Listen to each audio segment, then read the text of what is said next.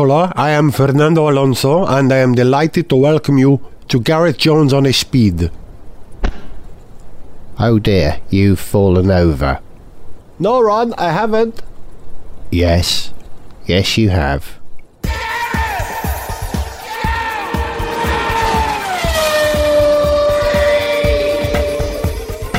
Hello and welcome to Gareth Jones on Speed. The one on my left is called Zog. Hello. The one on my right is called Richard. Hello. And I hope they're the same way round in your headphones, otherwise one of us is going to get rotate busy. your head. Yes, rotate your head. 180 degrees.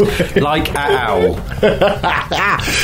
I don't know what are your priorities when you go out and choose a car, boys. It's probably is it a good car to drive? Is it well engineered? You know, is it something interesting? Does something it that- look cool? Does- Does, the engine important. sound good? Yeah. Is it comfortable? Yeah. Does it have enough room for your golf clubs? you play golf now? No, no, no, no, of course not. Don't be silly. Good, yeah.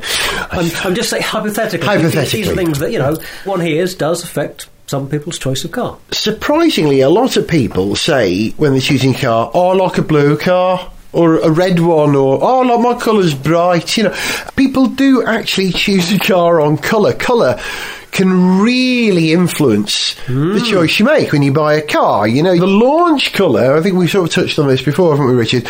The launch colour for a car can provide such a strong image about that car that it will stay with you forever and colour for want of a better word, how you feel about that car. Do you Maybe, remember? Do you remember the sort of that limey green that the new Fiesta was launched in? Do you remember that? Yes, there were two sort of strong colours. There was that limey green and there was a really hot pink as well. Yes, I remember it well. So yeah. I think they deliberately wanted to make a bit of a statement. Yep. A few years ago, do you remember the second generation Range Rover, the P38A, if you Yeah. remember? Oh, hello. Yes. And, uh, and the launch colour for that was this sort of metallic gold. Mean, we say launch colour, you know, the one that the car's designers have said that is the signature colour we would like a lot of the publicity photos to be in. We would like a lot of the cars that are given to the press at first, so it'd be on the cover of Autocar and all the rest of it. We want it to be that colour. That Hmm. is the colour we believe sums up what we want from this car. And for the second generation Range Rover, it was this weird metallic gold, Mm-hmm. sort of almost the colour of we. Which rather summed up some of the quality control in that car as well. But, but it was it was a really weird choice because I don't think uh, gold cars weren't fashionable then and haven't been. And ever never have been. No, but, but presumably choosing the colour for your launch car or choosing the launch colour for each model is, I don't suppose for a moment the question of what is going to be the most popular colour ever comes up because that doesn't particularly matter. What you're trying to do is to choose a colour that. In the first place, is going to get you as much coverage as possible, so it pays to be a little bit more adventurous, not to have your boring colours. Yeah. That's going to show off the car to its best advantage so that, you know, in as many pictures as possible, you can get a better idea about the lines of it rather hmm. than them being slightly disguised by the kind of colour that it is. There are going to be a bunch of factors that come into what is the best colour for your launch Yeah, vehicle. but I think some of it is about making a statement. You know the BMW Yeah, sure. X1. Yeah. It was a terrible car, Yeah. and the launch car for that extended to the initial stock that every dealer received. So they got their first car was their demonstrator car. And it'll be the one that will be parked on the forecourt and the people Exactly, you know, so it's you- the you first time a lot of people past would see it. And yeah, sort of yeah. mustardy beige colour is Well, that I would, I would describe it as more a sort of orangey, Hmm. like a really strident, sort of cinnamony orange colour. That was what they chose for that Hmm. car. And it looked terrible. I mean, it's a terrible looking car, but it looked especially Worse terrible. with that Yeah. particular colour, yeah, yeah. But that's the thing. Sometimes I guess they want to make a statement. That was just the statement was this is a terrible car. Look, look what an awful oh, colour it is. yeah, People really. still bought them. Apart from the colour of a car, you know, the paint that covers a car these days is quite clever. It does all sorts of other things as well. Did you know that car paint is still slightly liquid? It always flows, or fluid, I should say, rather than liquid, fluid, so that you get self. Healing car paint, you know, if you gouge a slight mark, the rest of the stuff flows into that canyon over time to fill it. Did you know that? Ever so slightly. I didn't know that, and I'm sceptical. I want to see some Hmm. Evidence I- of this. I'm not sure. I know that is. if you have galvanised cars, I remember Audi making a big deal about this when they made all their cars galvanised. Yeah. They were sort of the first people to do it. Six year warranty. So and all that. underneath the paint, I don't know, there's some kind of extra layer. The idea was if the car got scraped, there was some layer that sort of bled into the wound that maintained the rust proofing. Hmm. But I don't quite understand that because I thought that galvanised metal is galvanised metal. Gal- it's like it's just yeah. you know. Although who knows, maybe there was something in one of the paint layers or whatever that's just above that that when you've made that scratch, it's releasing something that's going to have a reaction with the metal. Hmm. Yeah. The analog will be something like you know what happens when you scratch a bit of aluminium. I mean, this is much more simple, but aluminium is a very reactive metal mm-hmm. that appears to be very unreactive because it develops this very tough, unreactive layer of aluminium oxide on the surface you know, as soon as you expose it to air. And if you scratch a bit of aluminium and scratch the aluminium oxide off, it doesn't immediately burst into flames, mm-hmm. which it would do kind of If it was painted given, over a gi- Zeppelin, given for the, well, if, you know, if, if you could magically make the reaction between oxygen and aluminium that's making the aluminium oxide form, if you could stop that happening and just get straight to the burning stuff, it would catch fire. You scratch your aluminium and you've broken through the aluminium oxide layer and exposed the bare metal, and as soon as that happens. It reacts with the air and it reforms some new aluminium oxide. So, Mm-hmm. what's happening in the case of the Audi is maybe there's something in the I bottom don't layer. know. I, I don't, know. Just, mm, it is. I don't know. yeah, I do know that car paint stays quite soft for a while Yeah. after a car is made. yeah. more And so I- than it used to because Yeah, of the changes because in paint, paint, yeah. yeah, Technology. water-based. Yeah. But you could do an awful lot more with paint as well. I've always thought that this idea that you could have photoelectric paint. So instead of having photoelectric cells all over your car which turn sunlight into energy and drive the car, you simply paint your car with something which has got nanotechnology, micro photoelectric Nano solar cells. nano cells built Yeah. into it, and you get a freely charging car just by painting it. It's been mooted for a little while this now, but I haven't seen any evidence of it actually. Have you seen any paint on photoelectric cells yet? And presumably the two big stumbling blocks are one making solar cells that are small enough to fit in flakes of paint. Yeah. Although if plant cells can do it, then you know maybe we can. So you know yeah. maybe you go for some kind of bioengineered thing. So that's one. But the second thing, how do you get the power from your little flakes of paint to inside the car? It's no good having a hundred million individual, super efficient, tiny little solar cells all over your car if any electricity that they might be able to generate doesn't get any further than that little flake of paint. Again, taking the analogy of the living world, they would have to have microfibers. What do you got? Mycelium, the stuff that's under the ground of mushrooms, uh, kind of a web of superfine hairs leading to your battery. But you would then have to have an insulating layer of paint between that and the bodywork of the car. Otherwise, you open the door and you know you electrocute yourself. It's probably going to work out that if there's a solution there, it's going to be some kind of bioengineered thing. You're basically hmm. going to be growing some kind of high tech skin for your car, like growing a leaf all over it. It will absorb the sun's energy and however it's storing that energy and getting it to the car. You could come up with some bioengineered surface or material that would produce tiny amounts of fossil fuel alternative, you know, a bit of biodiesel maybe. But wouldn't Um, that reduce the mass of the paint on the car? So you'd eventually have a car that was completely Oh, naked. it wouldn't reduce the mass. of it. Surely. I, I'm pretty sure that whatever whatever they would, would massively increase the weight of paint. I don't know. Who But, but you mentioned Oh. a leaf over the car there, and you talked about biotechnology, which brings me to something that Richard and I both spotted recently. This idea of a luminous paint on your car, which is what is now available Yeah. on the Nissan Leaf if you ask for it specially. It's not a Uh, I was a bit sketchy on that. I don't know Yeah. if they were, so they were saying you could actually order it or if uh, It's not an something like official option. to in the future. But You can Yeah. buy it, I believe. You can. It is actually available. It's not an official option. So yeah, it's luminous paint, bioluminescent paint. No, not bio, Not bioluminescent. photoluminescent paint. Sorry. Well, it absorbs the sun's UV in the day and then just. Like your watch gives it off at night. That would be spooky, wouldn't it? A Nissan Leaf. that- I just thought a whole would street be- full of cars gently glowing at night would look rather jaunty, but I, Yeah. I hadn't really considered maybe there's some downsides. I don't know what they are. Can I well, just you point couldn't out? have a I black know, car because it would sort of. Can I just point out that that yowling you're hearing is Finn, our cat, shouting in the kitchen. he thinks it's his dinner time, which it probably is at this time of the day. Shall we Sorry. shut the door? He'll just shout louder. Yeah, we just have to deal with it. I'm sorry. Would you have a luminous car, or is it a bit too reflection, much? no.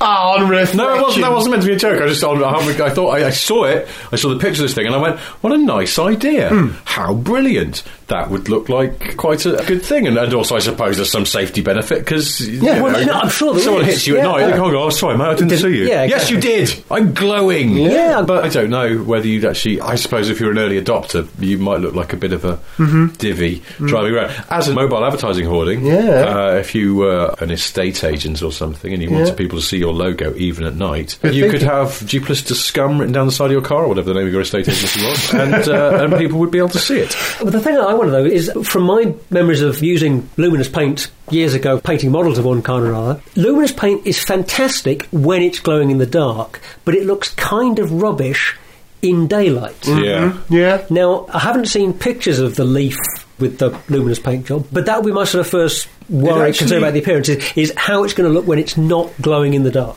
I saw a picture where they'd done a little split screen of the same car in the daytime and at night, and in the daytime it just looked like a white Nissan Leaf, mm-hmm. Okay. unless Yeah. they cheated that.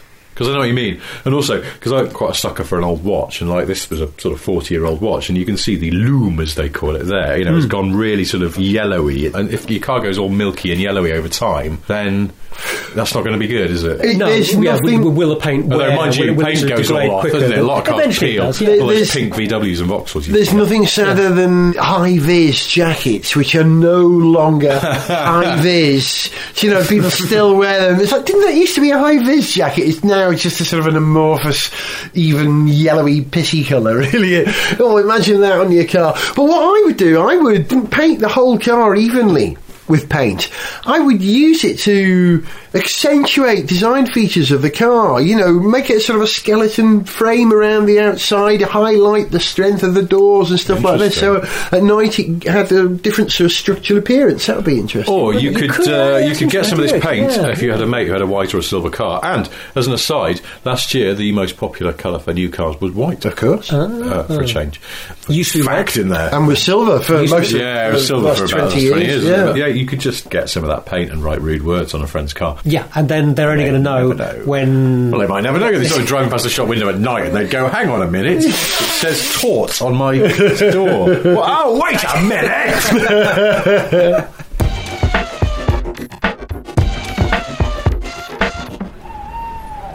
This is 614 to base, 614 to base. Time is 23.47 hours.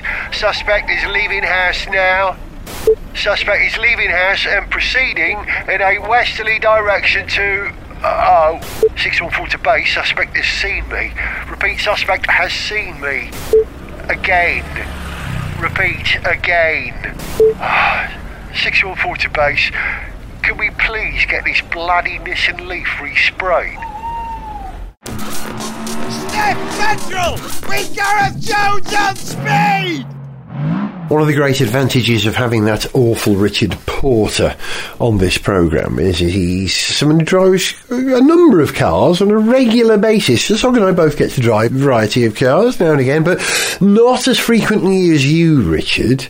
What have you driven recently that's tickled your trousers? if I can um, use a motoring term. It's, it's been a lot of stuff that's just sort of fine. New VW Passat, good, but I like the new grille It's a on nice the looking car. It's a really handsome car. Yeah. Uh, it feels very roomy, and the interior is a bit nicer than a lot of and other top cars. turbo diesel engine. Uh, yeah, it's all right, I suppose. I mean, you, With an you just As good as you'd expect along. a new VW to be. Yeah, Yeah. you do that thing where you go across a Yeah. country road and you sort of ease it up the pace a little bit, and it's got paddles because it was a DSG, and you play with the paddles, but then you just always encounter that very narrow power band that diesels have, and it sort of feels unnecessary to start zipping up and down the paddle shift, and you just put it back in auto. and it's fine. Anyway, so it's a perfectly civilized, lovely car. I couldn't really fault much about it. It does what it does. After driving the new Vauxhall Corsa at the moment, I am sorry. it's uh, well, I don't know. I always thought the Corsa used to be a fairly awful car, but it's a perfectly fine car. I still have a Fiesta or a Polo. But I love the way you said that with a furrow brow. It's a fine. it's just it's Also, a reluctant, Despairing, reluctant yeah. to admit it has but- got one major flaw. It's a Vauxhall. There's that, mm-hmm. but Not that they build bad cars. Well, you just said the it now. brand. The brand is just I know, difficult for a it's lot of bit- people. I it's a think. bit- They're a bit passe now. It's a bit. It's a, Yeah, it's a, there's it's it's something. rather of, you know, also, I do believe that brand Vauxhalls these are the you know, worst so- driven cars on the road.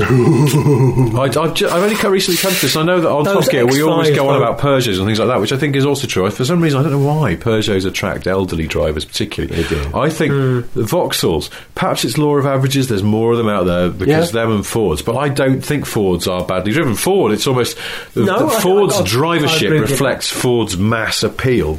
You get brilliantly driven Fords, you get badly driven Fords, you get something in between. But Vauxhalls, I just You think are almost Ford, really, yeah. universally driven by people who are completely inept at driving. However, if the badge was changed to Opel, would they drive better? I don't. oh, I think they God, might no. have a. There's something. I mean, and, and maybe this is just the benefit of distance that as a citizen of the UK rather than mainland Europe, but the, it's just the distance to the Opel brand. But it seems to me like there's just a little bit more pizzazz about Yes. Opel Yeah. Yeah. Vauxhall. Yeah. Well, but let's not forget the Opel Monza. There you go. Yeah. Pizzazz. But You mean the uh, Vauxhall Royale Coupe? It was, yeah. Yes, thank you. But it was better when it became the Monza Oh, and you got yeah. digital instruments and all that sort of stuff. It's almost the Opalness came through.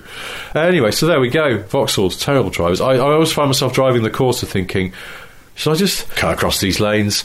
Or I'll just stay in the outside lane even though I'm only doing 50 because I'm, I'm in a Vauxhall. Everyone's going to expect it. You don't want to confuse them, do you? No, exactly. That's You know, the they thing. I always mean, say you should never do anything chaos unexpected theory. on the road. Exactly, exactly. Yeah, do what the other drivers expect. So I could be the like one well driven Vauxhall that's caused an accident through not people expecting me to be a blithering idiot and actually paying attention to the road ahead and behind. Anyway, we digress. The most interesting car, I was going to say, that I've driven in the past few weeks is the Alfa Romeo 4C, Ooh. a little coupe. Not the cabriolet, it's a cabriolet. The Cabriolet's not out yet, not over here certainly. So this is just the coupe, which still has those funny headlights. I was about to start with like that. A bit sort of like some kind of grotesque insect. They're not or eye nice. infection, you want once Eye- described yeah, it does. It looks like it's got an eye infection. If you woke up and your eyelid was like that, you'd go to the doctors really quickly. The convertible doesn't have that. Does it? Change- Well, yeah. now, Change the huh, oh. lights. I don't know whether it will in Europe because Oh, really?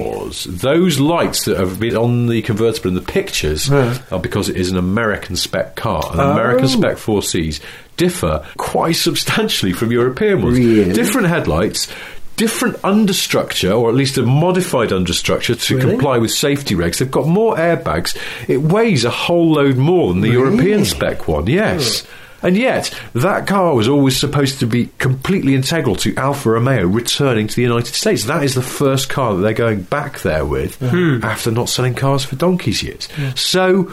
You'd think they would know from the off what it needed to do. Also, the implication being it's that the European version is less safe. Yeah.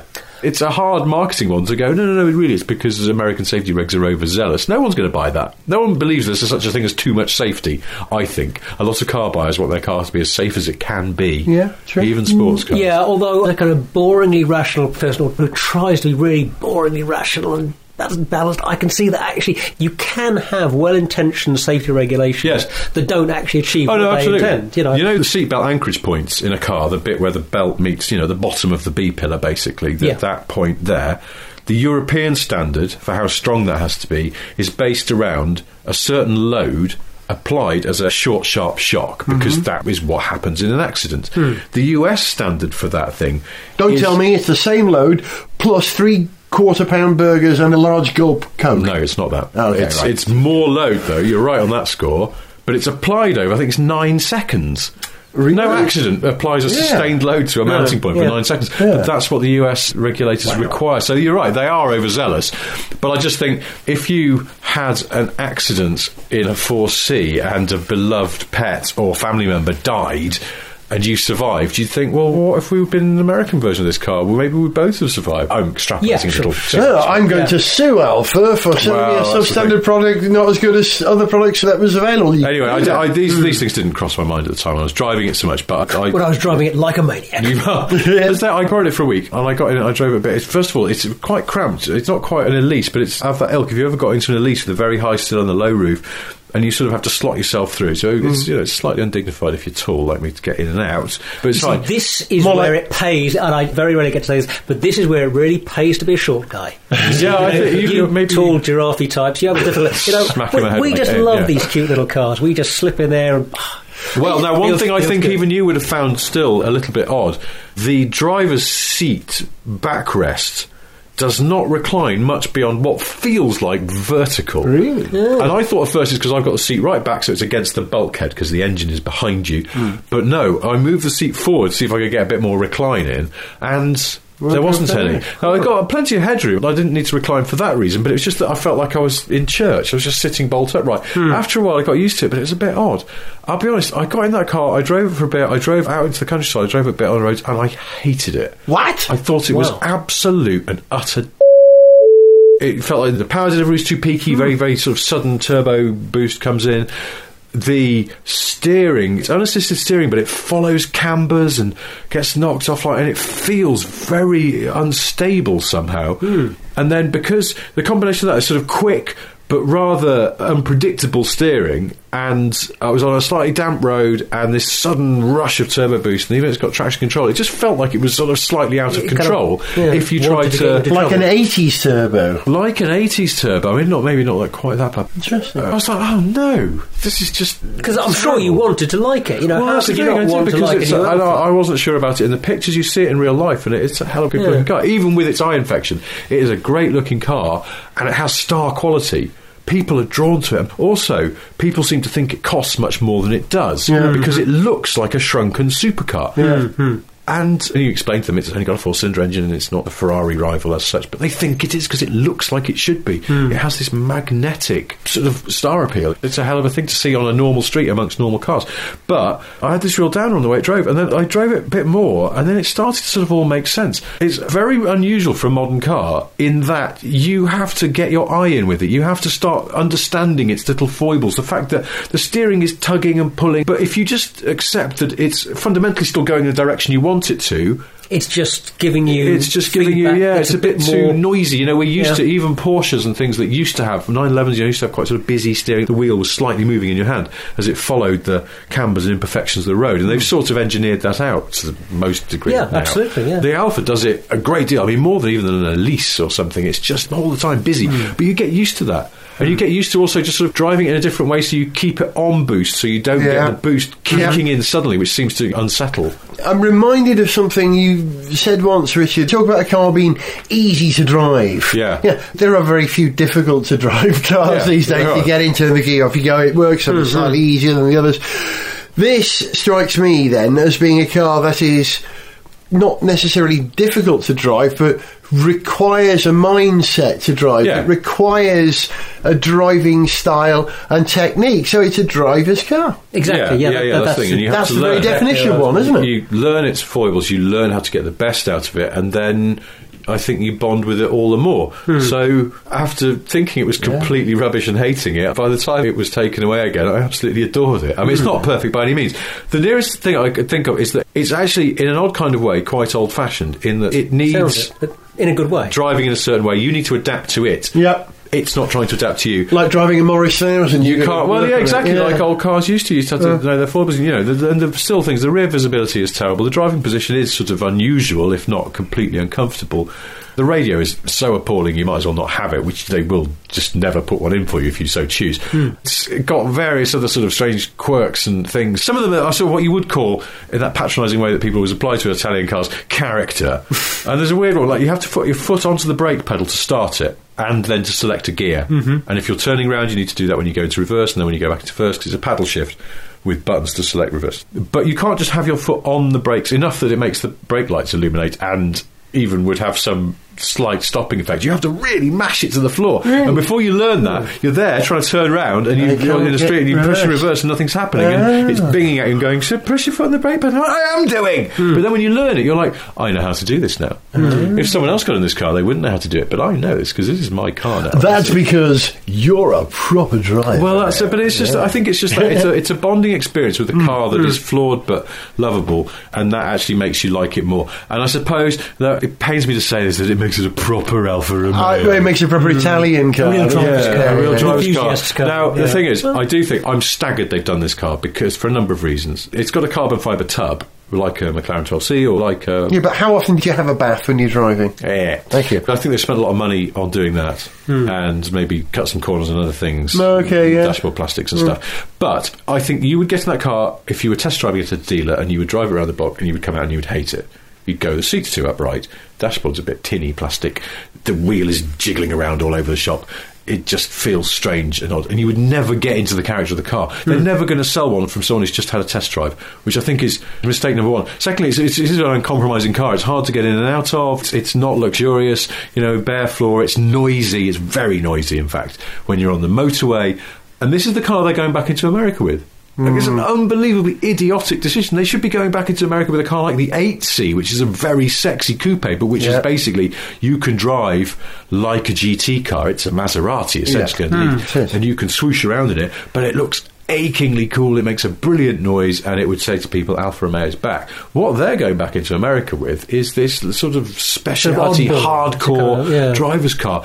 I'm sure you could have one as your only car, but it's not. It's a weekend plaything. It's a toy because it's at its best in the dry or very, very slightly damp when you can kick the tail out as well, which is quite entertaining. Aren't Alfa Romeo actually going into America with the what's it called? The Dart, the Dodge Dart. It's basically built on the 159 platform, it's isn't on the it? Giulietta platform. Giulietta platform, that's it, not the 159. I'm showing me age. I still think it's a modern car. Yeah. Well, that's yeah. but that's not getting the Alfa of brand bits. out there. Is Yeah, it? You know, exactly, It may, yeah. it may be doing something for Alfa's bottom line, but it's not reintroducing the Alpha brand to the states. No. There are I mean, high you know, it sounds for like it's car. not the right car to do it with. At all. No, it's It's- not. it doesn't- but it sounds great. It is, but that's the thing. But honestly, if I had it outside now and I said, "So go and have a quick drive in that," you'd come back and you go, "What are you talking about? It's awful." I swear, it, feels so strange and unlike any other car. But I think that's the thing. Once it gets under your skin, it's a sensational thing.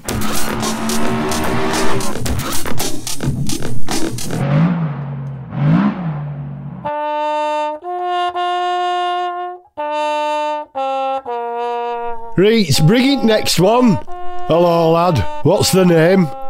I'm Will Stevens. Why does they want to drive for Manor and that? Well, I really admire your determination and spirit trying to get back into Formula One, and I think I'd be a good fit with the team. Oh, aye. And what's their record like? Uh, well, I've tested for Caterham and I drove in the Abu Dhabi race for them last year, and No, lad, not the racing record. Your credit record. Oh, um, Go on, lend us a tenner. I'll pay you back in that.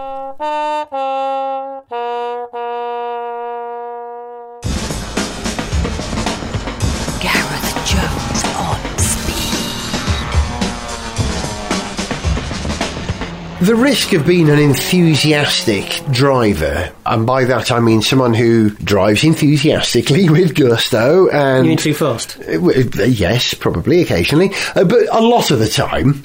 You know, you drive a lot of the time. We like driving. We make the choice: shall I go in the train? Shall I go in the car? Or go in the go in car. the car, Yeah, you increase the chances of things going wrong. There being an accident. Now, luckily, I haven't had any pranks for quite some time in any serious way. But I did nerf a car, apparently, on Church Street the other day. Violet was in the car with me. We were stopped at the traffic lights. Woman gets out of the car in front. You just hit my car. Really? I do apologise. I wasn't aware that I even touched you there. I'm just stopped. So uh, let's pull over and have a look. Not a mark on either of the cars. If I had touched her, I doubt if the molecules of our paint had actually touched. It was just a glance.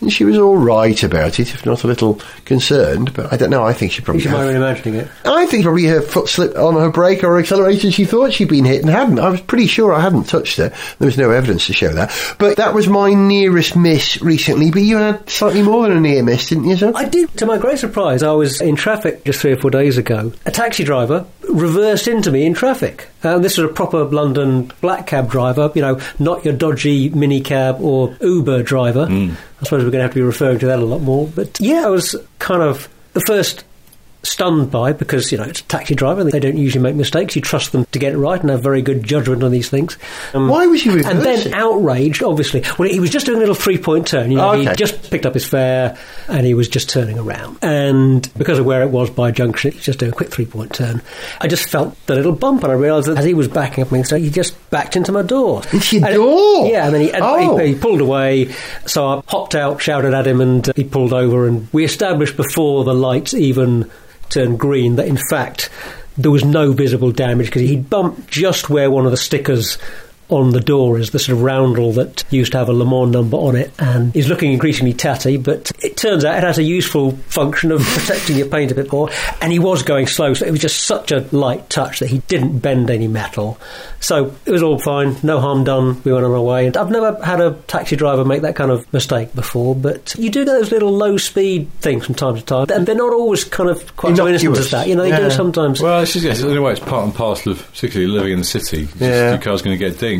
But I was a few weeks Yeah, ago. I was, in, I was in a motorway service area on the M40, and I'd gone to the loo. and My wife was in the car with our baby. And just as I got in, she went, A man behind just backed into our car. Just before you came back, he's just nudged into the car. I was about to say so. I went, Right, got out. There's this bloke in an old Merc Class cabrio.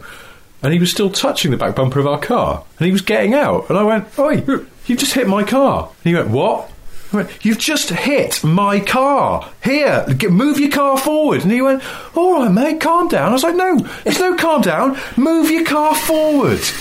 And he went, All right, keep your hair on. And he was standing there by his car rather than getting into his car and moving it so it wasn't touching my bloody car. And eventually he did. And I looked, and there was no damage done because I didn't know how hard the impact was. It hmm. wasn't there. But, you know, I thought if he's cracked the bumper or something a little bit, it's just irritating. Hmm. And he hadn't. But his first words should have been, Oh, I'm sorry, rather than, All right, calm down. You don't have the Yeah, moral yeah, high ground if you No. just dinked into another man's car. He's the one who's in the wrong. Yeah. It's not you that's I mean, if the I'd done that, I'd be mortified. I remember I used to have a little smart roadster, and I was wa- was, this was uh, amateur hour. I was schoolboy error of the highest order.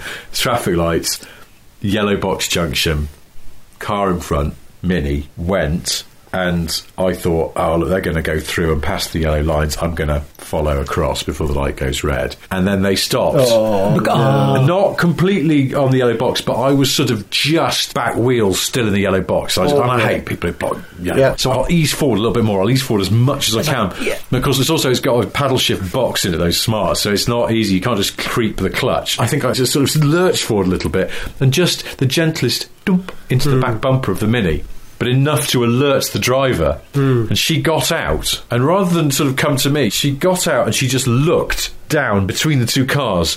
And then she looked at me. I had the roof back on the smart, so I So took no my seatbelt off and popped my head out of the sunroof and went, "I'm sorry." And she didn't say anything. She just looked at me and kind of went, mm, and just did that kind Richard, of. Richard is giving a very stern look. at Just this imagine the point. sternest, most disgruntled look that you could give someone. That's kind of- what she did, and then she just got back in her car and drove on. Hmm. I was still there, like some kind of crap meerkat with my head poking out of the roof of the What? smart, going, "No, I really am sorry." I quite, I quite like the style of the stern look. Yeah. Which is- Yeah. that's good. It's withering. It's like Well, when it's somebody nice. cocks up on the road. You know, when you see someone they've blocked a junction or they've just done something stupid, like Yeah. you're coming through a gap, and they decide to try and come to the other way when they could have just waited.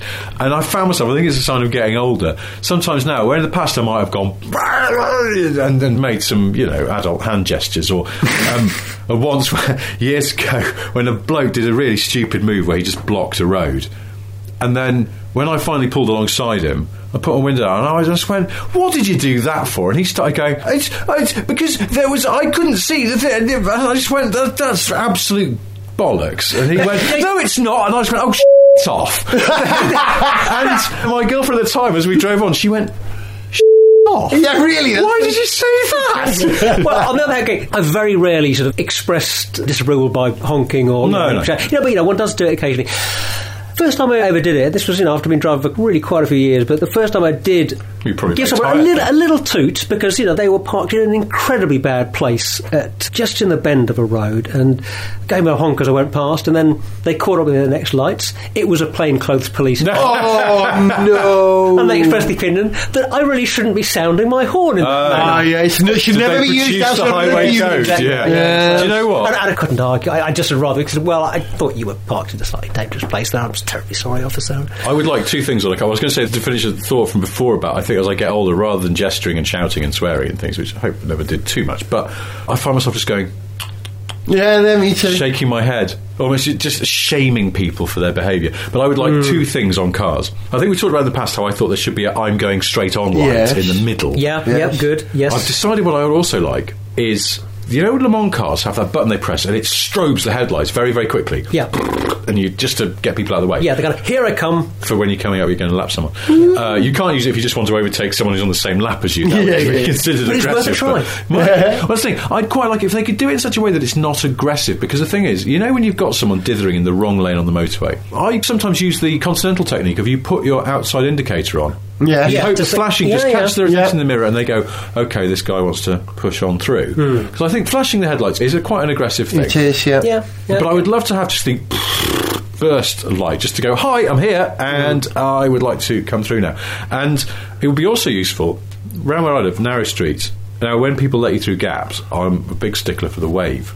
I agree. I was driving in the US not that long ago with a mate, and someone let me through a gap on a sort of back street in Los Angeles, and I waved, and he just went, "We don't do that." I went, what? And he went, no, we don't do that. And I spoke to my, my wife's America, I said to her afterwards, I've never really noticed you people don't wave thank you because most of the roads are wide enough you don't get into that situation. Yeah. And she went, oh God, you didn't wave at someone. Like, I yeah. And She have shot you. yeah, she went, Yeah, that's, yeah. that's like a gang sign some yeah, places. yeah, Wow. Uh, okay, fine. But I thought when it's dark on narrow streets around where I live and people let you through, you know, you do the sort of flash, but it can be mistaken for the oh, I'm letting you through. I So I just thought if I had my little starburst light, that would say thank you because you can't see hands at night. Or I wear one luminous glove. Okay. My solution for the twerp driving in the centre lane when there's nothing in the left hand lane would be to have an almost Inspector Gadget like arm that could come out and reach over the offending car in front and lower a piece of card with a message written on it in front of the windscreen that says, "F- off, you crap driving. Pot. There's some- Please kindly move to the left, allowing the rest of the world to get by at a reasonable pace. Okay, I do like the idea, but if you've got the technology to do that, you've got the technology to do the Wacky Races thing of all of a sudden your car just goes on stilts. Yeah. You know, your Yeah. suspension goes from being regular struts to kind of, you know, 20 foot tall Yeah. telescoping thing, and you just drive past the thing with your wheels passing on either side of their vehicle, and that's how you pass. I reckon that's the next generation of 4x4. Land Rover will make that an option so people can have ultimate, what do they call it, functionality? Ultimate, you, do you, Yeah, I'll call that ultimate functionality, just definitely. the traffic, just go through. Or we just ban Vauxhalls. and lane discipline is no you go. longer an issue. You've been listening to the acerbic attitude of Richard Porter. Goodbye. And the, um, The logical witterings. well, that's usually what normally comes out. Uh, do we get that today? Uh, we usually I do. hope so. Yeah. And I was Gareth, uh, and I just fill the gaps. See ya. To send us an email, see pictures, get song lyrics, join our Facebook fan site, follow us on Twitter, or to find out about sponsorship opportunities, go to garethjones.tv. Gareth Jones on Speed is made in London by Whizbang.